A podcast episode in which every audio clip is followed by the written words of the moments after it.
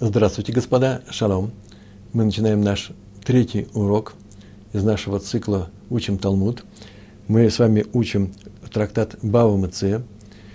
Третий урок Бава Меце, 6 глава, 6 перек. На странице находимся мы Айн Вав. Это лист, 75-й лист Вавилонского Талмуда Бава Меце, первая страница. В прошлый раз, на втором уроке, мы с вами занимались тем, что Гемара обсуждает вопрос, исследует первое правило, первый закон, который переведен в нашей Мишне, который начинается наша глава.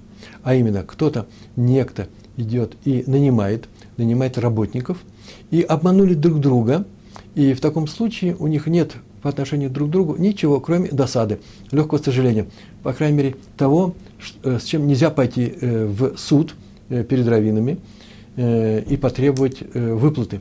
Почему? Потому что это оценивается как нехорошая вещь, так нельзя поступать, но и претензий судебных здесь ни у кого нет. Поскольку такое странное заключение, и обманули друг друга, Гемара наша, на прошлом уроке мы этим занимались, понимает вопрос, о чем здесь говорится, и мы пришли к такому выводу, что здесь говорится о следующих случаях.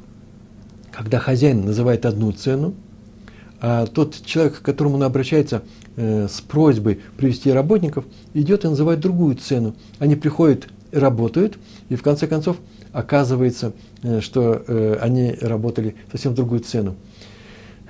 И у нас мы разобрали несколько случаев, построили с вами сложную систему граф или лабиринт, как это называется, и убрали все ненужные вещи, а именно то, что кончается явно не досадой, а, например, общим удовольствием, радостью, или наоборот, таким большим неудовольствием, что идут в суд, и через суд получают те деньги, которые им причитаются. И мы выяснили, что у нас есть только 4 случая. 3 больших таких серьезных случая, когда хозяин хочет нанять их за 3 зуза в день, это все будут работники, нанимаемые, которых нанимают на день, на дневную работу, или бригада, и каждый из них получает по 3 зуза, или по 1 человек. И он хочет нанять их за цену по 3 зуза, а тот человек, который их нанимает, посредник, тот, который, или посланец, он идет, приходит и с этой бригадой договаривается о том, что они будут наняты за 4 зуза. Причем говорит при этом, что плату на хозяине он обещал, и он выплатит. И они идут и работают, а в конце концов получают 3 зуза. И у них при этом, конечно же, вне всякого сомнения, остается только досада. Почему? Потому что он же сказал, что на хозяине плата, он не обещал, а хозяин им ничего не обещал. Им нужно было спросить хозяина самого, сколько он им заплатит. И это называется досада. Второй случай, когда он нанимает работников непростых, которые идут за 3 зуза. Да, еще в первом случае рассматривается вариант, это очень важно. Посмотрите, когда есть и за 3 зуза люди нанимаются, за 4. То есть все зависит от конъюнктуры на полях. И поэтому им сказали за 4, а на самом деле им будут платить за 3. И они так говорят этому посланцу: ну что ж ты сделал? Очень нехорошо. Если бы ты не сказал за 4, мы пошли и нашли бы того, кто нас хочет нанять за 4. Второй случай, когда нанимают работников не простых, а тех, у которых у самих есть поля, и для них это, они так считают, позорно за маленькую цену работать. Когда они услышали, что их нанимают за 4, они пришли, а потом оказалось, что за 3 у них остается только досада. Еще один есть случай, когда они всех нанимают здесь за 3 зуза, и их почему-то этот работник нанял за 4, они пришли, отработали, теперь приходит хозяин, платит им по 3, они говорят: ну, если бы мы знали, что по 3, мы бы и не старались, мы были наняты на 4, так мы и старались, и работали больше, и сделали более качественную работу. На что Гемара говорит: ну, этот случай можно спокойно изучить, а именно взять и пойти посмотреть, они работали более качественную работу сделали, то им и заплатить за это полагается по барайте. Помните, какая барайта, да? Если кто-то получил некоторую пользу от нанятых работников по чужой инициативе на своем поле, и он доволен этой работой, он говорит: о, это хорошо мне сделали, то он платит именно то, за что, сколько эта работа стоит в данной местности, в данное время. И вот когда приходят хозяева, они согласны только работать 4. Третий случай, когда они говорят, что работаем, качественную работу мы делаем, а именно можно взять, можно было бы нас нанять за 3, мы бы сделали обычным. В таком случае Гемара говорит, можно взять и посмотреть. А так вот, сама же Гемара на это отвечает, а посмотреть-то уже и нельзя. Причем, потому что есть случаи работы, когда она не проверяется качественно. Например, арыки, которые после того, как их заполняют водой, они размываются, и вода уже пришла из общего канала, они покрыты водой, и уже теперь качество это проверить нельзя. Вот в таком случае у них остается только досада. Есть еще 4-й случай, когда на самом деле он сказал 4, пожалуйста, приведи мне работников за 4 зуза, а работник этот, которому сказал посланец, он привел их, этих работников, обещая им, что он заплатит им 3. И мы об этом говорили в самом начале. Помните, в самом начале прошлого урока так сказали? Но они же взялись. Это же обычная история на рынке. За сколько ты согласен работать, столько ты и получишь. Поэтому у них даже досады нет. Нет, говорят, есть досада. Мы живем с вами в еврейском мире. У нас есть Мишлей, притчи царя Соломона. Там было сказано, старайся сделать так. Никогда не скрывай выгоду от хозяева, от хозяина. А ты от них скрыл эту выгоду. Если вы сейчас скажете, об этом написано в комментариях, ведь не они хозяева, а хозяин это как раз тот, который нанял их за 4, то есть два ответа. Первый ответ такой. Они хозяева работы, а от них скрыли то, что они вообще могли бы заработать. А вторая вещь, да нет. Хозяин же сказал четко за 4. Он и хочет сделать за 4. Он прекрасно знает, что на этих полях сейчас нанимают за 3. Но он хочет помочь этим бедным людям. У него есть выгода, заповедь. Не скрывай выгоду от хозяина, называется, не скрывай от него заповедь. И поэтому у них может быть и к ним и досада. Почему? Хозяин же обещал за 4, а ты нас нанял за 3. Да еще и принес, взял от хозяина деньги, привез и раздал им. Остальные положил себе или не себе, это отдельный разговор, мы этим сейчас не занимаемся, это не наша тема. Имеет ли он право так делать или не имеет? Так или иначе, мы говорили о том, что хозяин говорит одно, а он приходит и говорит другое. И вот тут начинается новая тема. Тема ужасно интересная, очень интересная. А именно, а как вообще люди относятся к репликам того, кто пришел и сказал, вот что мне просили тебе передать, вот что сделай. Вот как нужно поступить. В данном случае хозяин сказал, что он вас нанимает за 3. Потом выясняется, что за 4. А сейчас-то сказали мне за 3. Как мне к этому отнестись? Как относятся работники к такого рода положениям? Пока приходят и говорят, мы вас нанимаем за 4, а работники знают, что всех нанимают за 3. Они скажут, ой-ой-ой, хорошо, что хозяин сказал. Вот так мы сейчас и сделаем. Понятно, что они хотят побольше получить, а если наоборот. Давайте читать теперь нашу Гемару, нашего отрывка. Пшита. Пшита это означает просто, очевидно и без всяких пояснений понятно, что «И амар лейбаль габайт битлата», «Если сказал ему, своему посланцу, хозяин». Баль габайт – это хозяин. «Битлата» – найми мне работников, которые будут работать за 3 зуза. И это обычная плата в данной местности. Так подразумевается. В азаль игу амарлей беарба. Амарлей, здесь, заметьте, в большинстве изданий только 2 буквы стоит алиф, ламит. Это сокращение амарлей. А тот пошел в азаль, пошел в игу, он, амарлей, сказал им легу, амарлегу, беарба, а он их сказал им за 4, хозяин сказал за 3, а он пошел и сказал за 4. «Ве амрелей кмош амар бальгабайт». И сказали они ему, когда он предложил эту работу, предложил им работу за 4, «Ве амрелей», и сказали они ему, «Кмо шамар бальгабайт», как сказал хозяин. Мы согласны работать, как сказал хозяин, по слову хозяина. То понятно, с чего мы начали, да? Понятно, очевидно, что здесь имеется в виду, а именно «Да тайгу айлуя». «Да тайгу айлуя» – это называется «Да тайгу». Их намерение прозрачно, понятно, и они согласны получить по максимуму.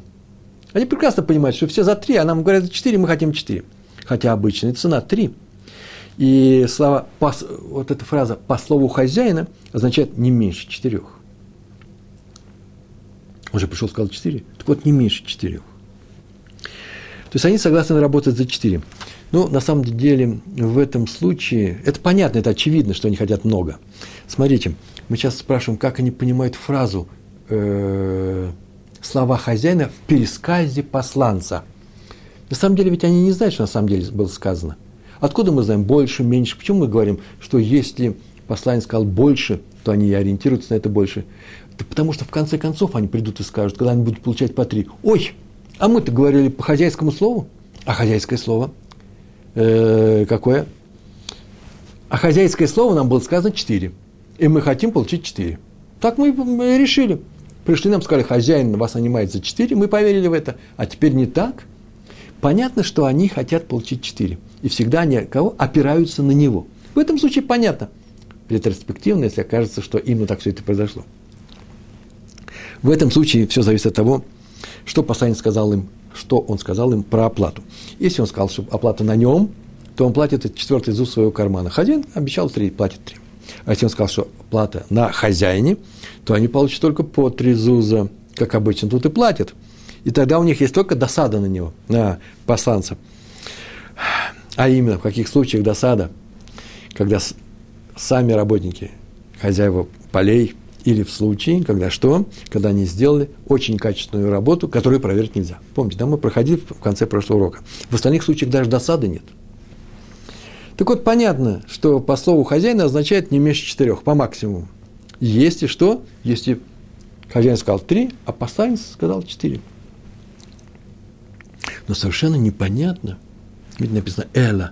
«Эла» – это противопоставление. Совершенно непонятно, что имеет в виду закон в другом случае. А именно, «и амар лей», если хозяин сказал ему, «бааль абайт» – хозяин, «бе арба» – за 4 найми их, «ве азаль игу амар легу бетлата», а он пошел и сказал им, «за 3 вас нанимают». И они сказали, «ве амрей кмош амар баль абайт», так они говорят, такой, как сказал хозяин, так мы сейчас и сделаем. Вот мы нанимаемся по слову хозяина. Май. Что здесь имеется в виду? Есть 2 варианта. 2 варианта очень простых. Сначала скажу по-русски, а потом мы прочтем это на иврите. Первый вариант такой. Они полагаются на его слова и говорят, ты знаешь, что ты для нас и есть слова этого хозяина. Мы верим, что то, что ты говоришь, это сказал хозяин. Несмотря на то, что потом-то окажется, что они скажут, ой-ой-ой, что хозяин там обещал больше. Но когда они сказали по слову хозяина, это называлось «О, так и сделай, как сейчас сказал, за 3». Есть второй случай, когда они на самом деле так сказали. Они так не говорят, но смысл такой, послушайте. Они так говорят, мы не знаем, что сказал на самом деле хозяин, но мы сделаем так. Вот если он сказал «больше, чем ты сейчас говоришь», мы должны получить больше. Если он сказал «меньше, чем ты сейчас говоришь», мы получим меньше. Мы тебе верим, но не это главное, мы хотим сделать именно так, как он сказал, чтобы Такой был смысл в их словах, сделаем по слову хозяина, когда они брались за работу. А теперь читаем. Май. Как понимать их согласие нужно? Адибура диды касамхей. Ой, сложное предложение. Адибура а – это на. На его слова ли они полагаются? Адибура, дибура – это слова, да? Адибура диды его. На его слова касамхей. Самхей – они опираются. И тогда что? «Де амре лей». И как бы они ему говорят. «Мегемна лан дегахи амар бальгабайт». Ты нам являешься человеком слова, да? Мы тебе верим, Нейман, мы тебе верим, что именно так и сказал этот хозяин. Или, может быть, они полагаются на слова хозяина «О дилма адибура дебаль байт касамхай». Или они полагаются на слова хозяина. Смотрите, мы или тебе верим, что именно так он сказал, и теперь нас не интересует, что сказал он на самом деле. И в таком случае что? И мы нанимаемся за ту цену, которую ты нам назвал. При этом они получают 3, даже если будут работать на 4, на 10, на сколько угодно, они теперь получат только 3. Они взялись за 3, но у них остается досада на него. Почему? Потому что он нарушил что? Сказанное в Мишлей. Помните, да, не скрывает хозяева его пользу. Зачем же он скрыл от нас нашу пользу? Или же они полагаются только на слова хозяина этой работы. И тогда они ему говорят, мы согласны вообще наняться только за ту цену, которую установил сам хозяин, но не ты. В таком случае в конце они приходят, оказывается, что хозяин и сказал 4. О, как хорошо мы успели сказать, мы полагаемся на слова хозяина. Именно то, что он сказал. И тогда они требуют, чтобы им заплатили 4. На самом деле мы не знаем, на кого они опираются. Сейчас сама Гемара скажет, мы не знаем, как трактовать их слова. Но есть, оказывается, у нас возможность, сначала, может быть, гипотетическая. Потом посмотрим, работает она или не работает. Оказывается, из других законов мы можем увидеть, что делается в таком случае, как еврейский закон трактует слова того, к кому обращается посланец, со словами того, кто его послал. Говорит ли он, вот я так и сделаю, или так мы сейчас и сделаем, как ты говоришь, я верю, что так хозяин сказал, или тот, кто тебя послал, или же он так говорит, мне все равно, то есть он говорит, давай сделаем, как хозяин сказал, но что имеется в виду, мне все равно, что ты говоришь, потом посмотрим, что сказал хозяин, вот так это и зачтется. Смотрите, это очень интересный момент, совершенно фантастический, как еврейский закон оценивает такие ситуации. Называется «Начало». Ташма, иди и слушай. Иди и слушай, это сейчас будет тебе доказательство, как здесь поступить нужно, что говорит на эту тему закон. Сокращение ташма, иди и слушай, сейчас будет доказательство. Доказательство мы сейчас возьмем из закона про гет. Гет – это такой разводной лист, который дается, пишет муж своей жене для того, чтобы она развелась с ним, считалась разведенной. Мы знаем, что в состоянии муж и жена, эта жена запрещена всему миру, кроме своего мужа. И не дай Бог, и если будут какие-то другие связи, все это кончается смертельными наказаниями. Она запрещена всем, кроме мужа. И освобождается она от мужа, то есть становится снова свободной всему миру, но в разумных ограничениях, там тоже есть какие-то ограничения. Но, по крайней мере, в своей общине она почти, наверное, может выбрать мужа себе из других евреев. Так вот, как она может освободиться от этого? Да очень просто. Или же при помощи развода, или же при помощи смерти. Если умер муж, то не надо составлять никаких бумаг, никаких документов, никаких свидетелей. Само свидетельство о том, что муж умер, делает ее автоматически свободной. Но они могут развестись. Нет, конечно же, они могут и не разводиться, а всю жизнь так и прожить до старости. После чего он или умрет, или снова же разведется. Другого выхода нет. А когда они разводятся, нужно написать гет. Гет – это специальное письмо, документы. Без этого нет развода. Если они даже живут порознь, мы знаем, да, об этом, и разъехались, и у них хозяйство разное, но у них не было гета, все еще она запрещена всему миру. Поэтому есть определенный форма этой записи этого гета, и форма, закон устанавливает определенные принципы выдачи этого гета. Гет пишется по поручению мужа писцом или самим мужем по определенным законам и дается жене. Вот в момент передачи от мужа жене этого гета, она в этот момент становится разведенной. Значит, мы с вами имеем, вот сейчас я нарисую, это будет муж, это жена, и когда он ей передает гет, вот в этот момент она становится разведенной. Интересно, что есть еще одна система передачи этого гета. Не всегда они находятся рядом, не всегда удобно им встречаться, они просто могут быть уже в разных местах, быть в силу разных причин. Есть такой институт, который называется институт посланцев, шлухим. Шалих, он берет и выполняет волю одного из них. И в таком случае он может, например, выполнить волю мужа, который говорит, я тебя назначаю шалих, ты будешь моим посланцем, и возьми вот этот гет, дай ему этот гет, который составлен для жены. И вместо того, чтобы передать жене, он говорит, дает гет этому посланцу, посланец идет или едет к жене и передает ей. Он сейчас является как бы удлиненной рукой того, кого кто послал. Это муж. Нарисуем таким образом. Это муж, это жена, чуть дальше, потому что теперь до нее нужно добраться. А вот это вот посланец. И этот посланец пришел к жене, получив гет от мужа, и передает ей гет. Это передача гета. Вот этот посланец является посланцем мужа. На иврите это называется шалиях голаха. Голаха – это от слова леголих – привести. На самом деле, даже притащить или принести, доставить. Привести.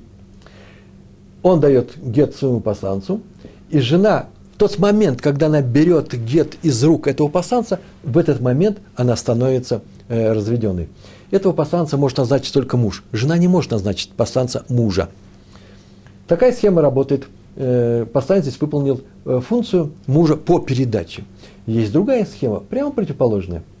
А именно, жена говорит своему посланцу, тут тоже есть кошерные посланцы, какие-то условия для этого посланца должны быть.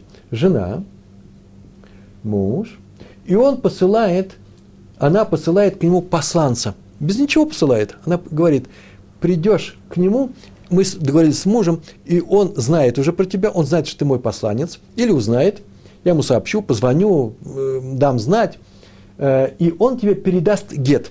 И в тот момент, когда он передает гет этому посланцу, жена становится разведенной.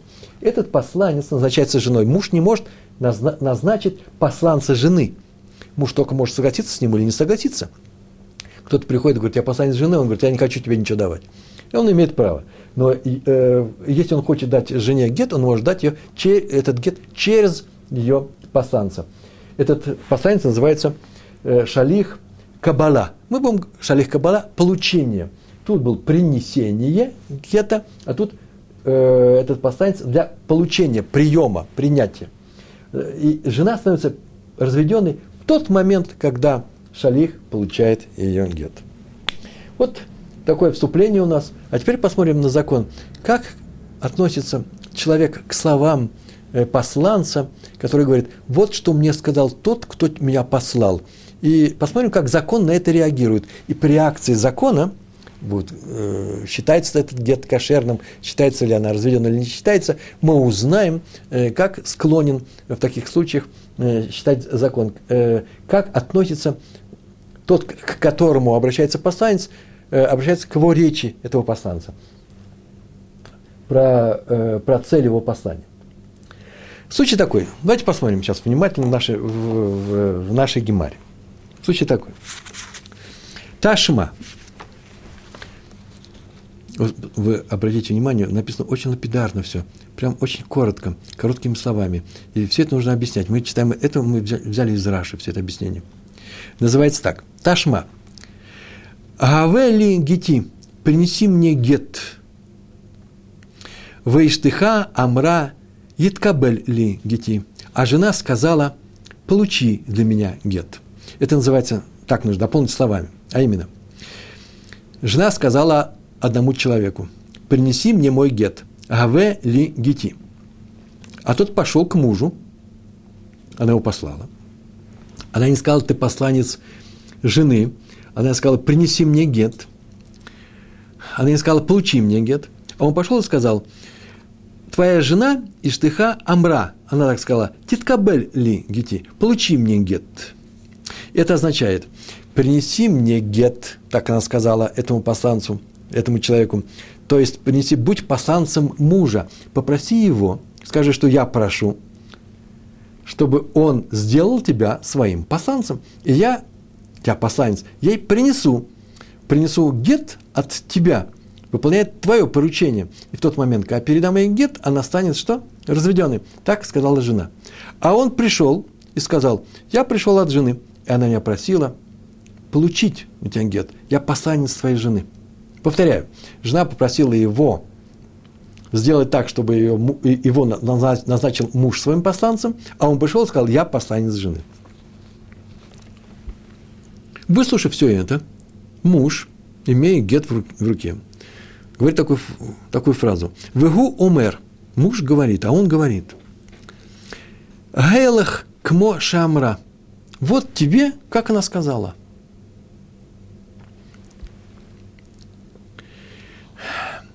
А что она ему сказала? Ведь он же не знает, что она ему сказала. Мы теперь смотрим, как в этом случае все это оценивает закон. Амар Рав Нахман, Амар Рабба, Бар Авуга, Амар Рав. Такая длинная цепочка. Вот именно об этом случае сказал Рав Нахман, так звучит еврейский закон. Рав Нахман сказал, что? Сказал Рабба Бар Авуга, ученик Рава, что? Рав сказал. Рав установил такой закон у него. Он так сказал. Она не стала разведенной не только в тот момент, когда тот человек получил гет из рук мужа, но даже когда гет попал в ее руки, она не стала разведенной. Никогда он взял гет в руки, сказав, что я посланец жены, никогда он принес ей и выполнил функцию посланца мужа. Так написано. Сказал Рав, Амар Рав, афилу гигие гет лиеда, Эйна мегурешет. Лиеда. Даже когда гет пришел в ее руки, она не разведенная. Очень интересная история. А именно, отсюда мы видим, что Рав полагает, что такая история, когда посланец объявляет, пришел человек и говорит, что я не что иное, как посланец жены, и дай мне, пожалуйста, гет, и она в эту секунду станет разведенной. На самом-то деле, ведь он не знает, что на самом деле происходит. Почему? Потому что все происходит совсем по-другому. И он говорит, сделаем, как сказала жена. Что это означает? Это означает, сейчас мы это увидим, что это означает, что он полагается на его слова. Он говорит, я тебе верю, что так сказала моя жена. И в эту секунду ты становишься кем?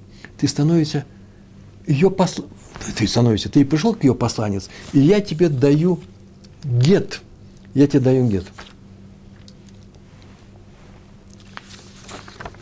И как только он дает этот гет, нужно бы установить этот закон. А закон как звучит? Нет, она не становится разведенной. Больше того, она даже не становится разведенной, даже когда этот гет он принесет ей. Почему? Да по той простой причине, очень простой причине. Она его не просила стать ее посланцем. И муж не просил его стать его посланцем. Только по этой причине он гет недействительный. Но на самом-то деле муж полагается на его слова. Он верит в то, что на самом деле так она и сказала. Как только он сказал, что мы сделаем, как сказала она, кмо шеамра, это звучит из нашего закона, что Рав полагает, что он полагается именно на него. Смотрите, так написано здесь в нашей Гемаре. Шемат мина. Отсюда ты можешь выучить из этого закона, что Рав сказал, что она не разведенная никогда. Ни в этот момент, ни в этот. Адибура дидыка самих, что он полагается на его слова. Он выдает себя за посланца жены. Этому верит муж, который вручает ему гет, и он уверен в том, что жена в этот момент становится разведенной. Но она не становится разведенной, потому что на самом деле этого человека не назначила жена. И даже когда гет придет в ее руки, она тоже не становится разведенной, потому что этого человека не назначил муж. Отсюда мы видим, что он полагается, так говорит Рав, так говорит еврейский закон, на его слова, но она не разведена по другой простой причине, что его никто не назначил. Дальше еще интересно идет фраза. Смотрите, какая фраза. Он полагается на его слова. Потому что если ты решишь, что он полагается на ее слова, то получится еще хуже. Смотрите. Да и салка датах, что если тебе придет в голову сказать, что он полагается на ее слова, да адибура дида касамих, что он полагается на ее слова, дида и ее слова, как бы говоря, то возникает трудность. Сейчас мы увидим, какая трудность. Он так говорит. Что это означает? Я не знаю на самом деле, что сказала моя жена. С гетами дело сложно, поэтому ты пришел говорить, что ты ее посланец. Давай сделаем очень простую вещь. И если на самом деле ты ее посланец, я сейчас даю гет, вручаю тебе, и она в эту секунду будет разведенная, А если ты не ее посланец, а пришел по ее поручению, я же знаю свою жену, я знаю ситуацию, конъюнктуру в нашей семье, я знаю вообще, догадываюсь, в чем здесь дело происходит, боюсь, что возможно, тут такая кажется, может быть, что она тебя попросила, чтобы ты пришел ко мне и попросил, чтобы я тебя сделал своим посланцем. В таком случае все равно сделаем, как она сказала. Или так, или эдак. Если я тебя назначаю посланцем, то тогда ты придешь к ней и дашь ей гет из своих рук, и она будет разведена.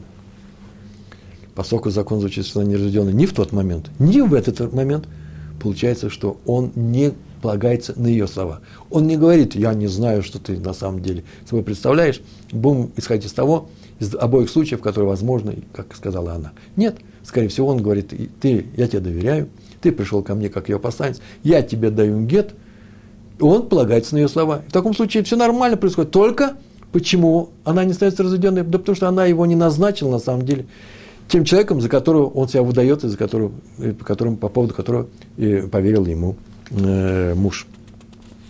Вот мы и получили отсюда свидетельство о том, что человек полагается на слова того, кто пришел к нему как посланец.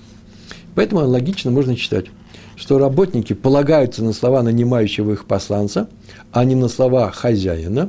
И поэтому, когда он пришел, хозяин сказал за 4, а работник пришел и сказал за 3, они сказали, сделаем, как сказал хозяин, они получат только 3, потому что из истории с гетом мы видим, что еврейский закон полагает, что тот, кто вступает в такую ситуацию, он полагается верит посланцу.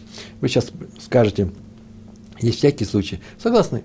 Есть случаи совершенно разные, есть полагается таким-то образом, есть другим образом. Но еврейский закон, как мы сейчас только увидели, исходит из того, что человек на эту фразу действует очень просто. Несмотря на то, что он говорит, сделаем, как сказал пославший тебя, это означает, что я тебе верю. Так мы видали из закона про гет, по крайней мере, с гетом так сказано, и других доказательств нету.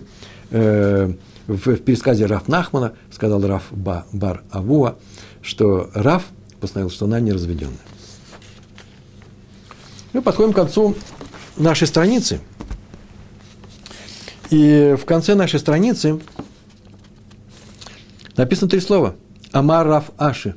Сказал Рав Аши. Перелистываем страницу. Мы оказываемся с вами. Оказываемся на 2 странице листа Айн Вав. Второй лист. На 2 странице. Амар Рав Аши. Гемара не согласна с таким доказательством, и Рав Аши выступает именно с тем, кто это несогласие сказал, заявил.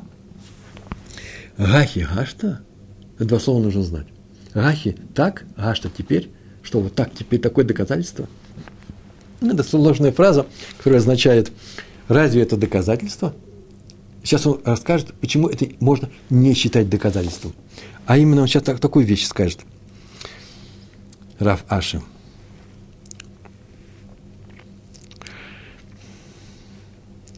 Дело в том, что постановление Рава по поводу жены, то в случае, когда посланец выдал себя за другого, и она осталась неразведенной, постановление Рава можно объяснить не тем, что Рав считает, что муж полагается на слова посланца, а ситуации, которые связаны с самим посланцем. И поэтому доказательства здесь нет. Дальше это будет рассказано очень подробно, недолго, в нескольких словах, все будет понятно. И он так скажет, гахи гашта, надо бы сказать, было бы по-другому, и тогда было бы совершенно четко можно было бы определить, на кого он полагается. Разве это доказательство? И Бишлама и Итмар Ивха. Было бы хорошо, и было бы хорошим доказательством, Бишлама это очень хорошо было бы, и мы все понимали бы. И Итмар Ивха, если бы было сказано наоборот, совсем другой последовательности. Именно, тогда мы сказали бы, если было сказано наоборот, сейчас мы видим, как было сказано предложение, то мы бы могли определить, или полагается он на слова посланца, или полагается на слова жены. Говорит, мне не важно, что сейчас сказал, будем исходить из того, как потом окажется. Вот так мы с собой и поступим. Если бы было сказано наоборот. Например, жена сказала бы так человеку. «Иткабель ли гити?» Жена посылает человека и говорит: ты мой посланец, получи гет для меня. На самом деле, в нашем примере было сказано: «Эвели гети», принеси мне гет, попроси мужа моего, чтобы он тебя сделал своим посланцем.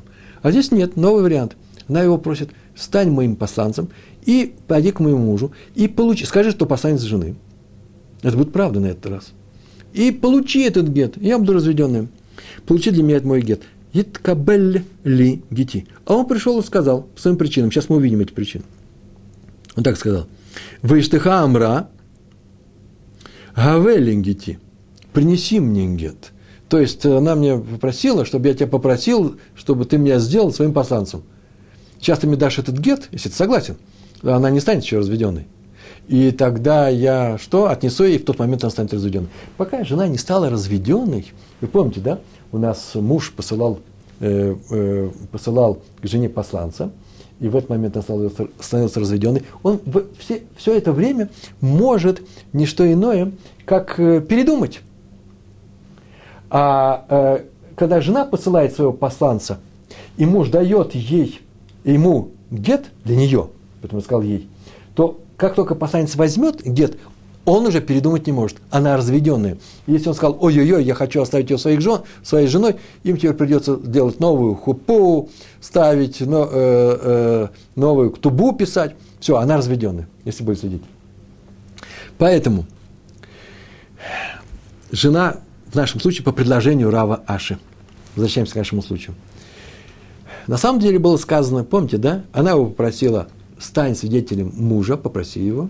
А он пришел и сказал: я посланец мужа. А он пришел и сказал: я посланец жены. В этом случае Рав сказал: нет никакого развода. И почему-то мы решили, что отсюда следует, что муж, говоря такие слова, сделаем, как сказала жена, это свидетельство о том, что он опирается на слова посланца, а не жены. Рав Аши говорит: нужно привести другой пример. А именно, она ему говорит: пойди, стань моим посланцем и возьми у него гет. А он пришел и сказал: я пришел сюда с предложением твоей жены, чтобы ты сделал меня своим посланцем, и я ей отнесу гет. Буду посланцем мужа. И вот на этот случай, если бы... А он ему отвечает на это. Что он отвечает? «Вэгу умер гейлах кмо шамра».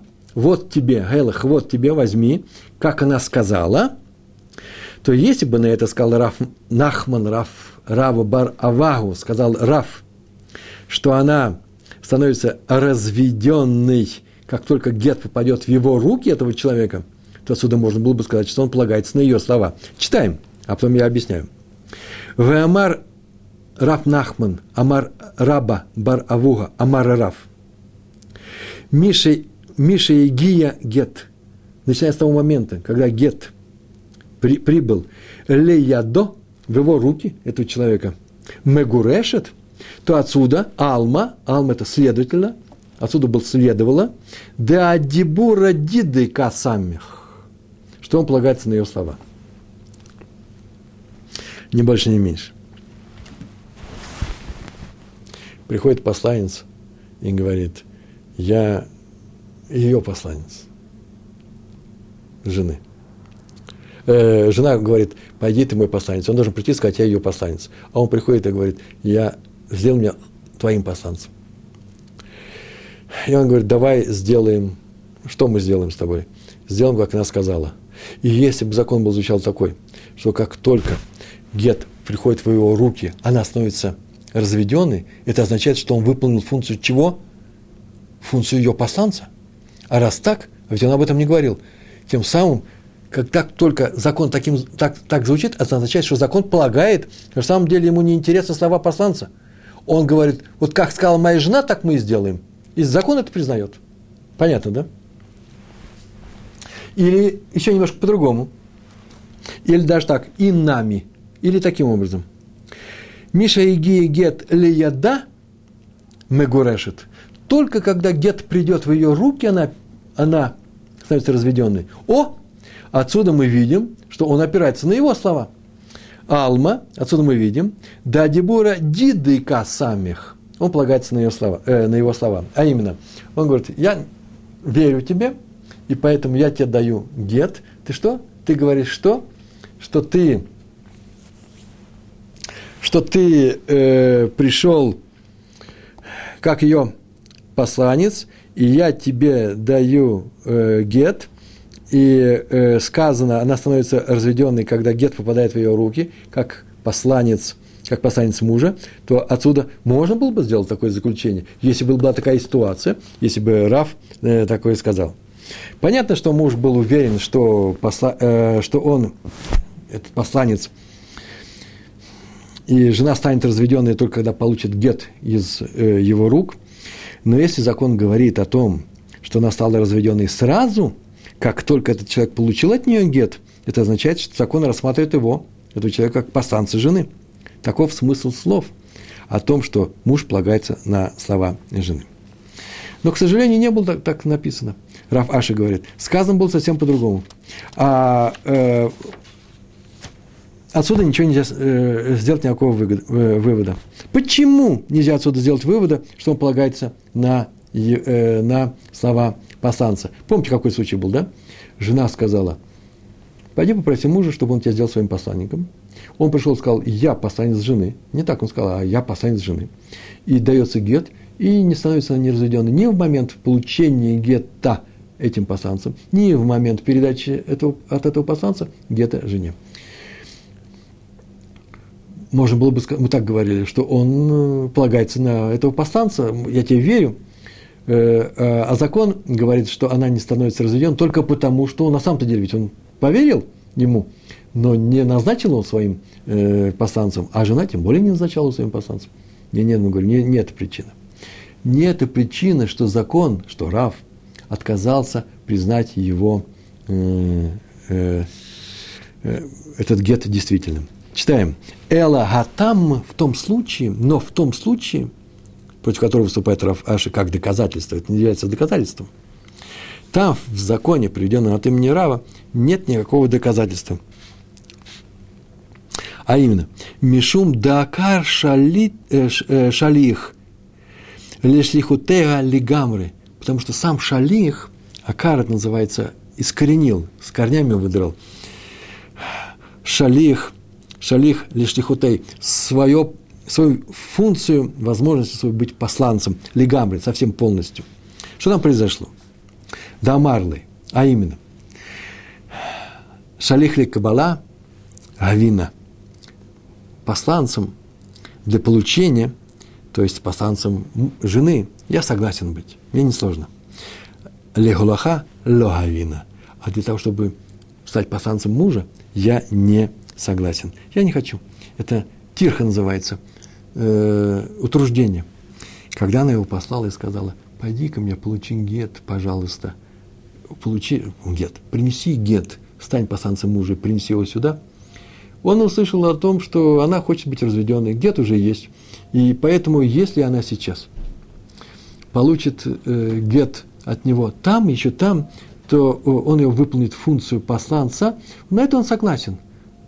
Он согласен для того, чтобы прийти туда. И она если он будет посланцем жены, то в ту секунду, когда он получает гет, она становится разведенной, что ей хотелось, что ей нужно. Не нужно ему возвращаться обратно. Это утруждение, это тяжело. Ему хотелось отказаться от лишних хлопот. Именно так оценил Рав то, что он пришел и не передал слова жены, не сказал правду, что, мол, жена просит, чтобы ты меня сделал своим посланцем. А он сказал? Я и есть посланец жены. Именно это стало причиной того, что Рав сказал, что он здесь что гет этот не кошерный. Не то, что доверяет муж его словам. Муж может доверять ее словам. Здесь причина совсем другая. А именно какая причина? Что из того закона, в котором Рав отказался, мы видим только одно, что он не выполнил никакой функции. Он не выполнил ни ее просьбу, не стал ее посланцем и не дал возможности мужу назначить его своим посланцем.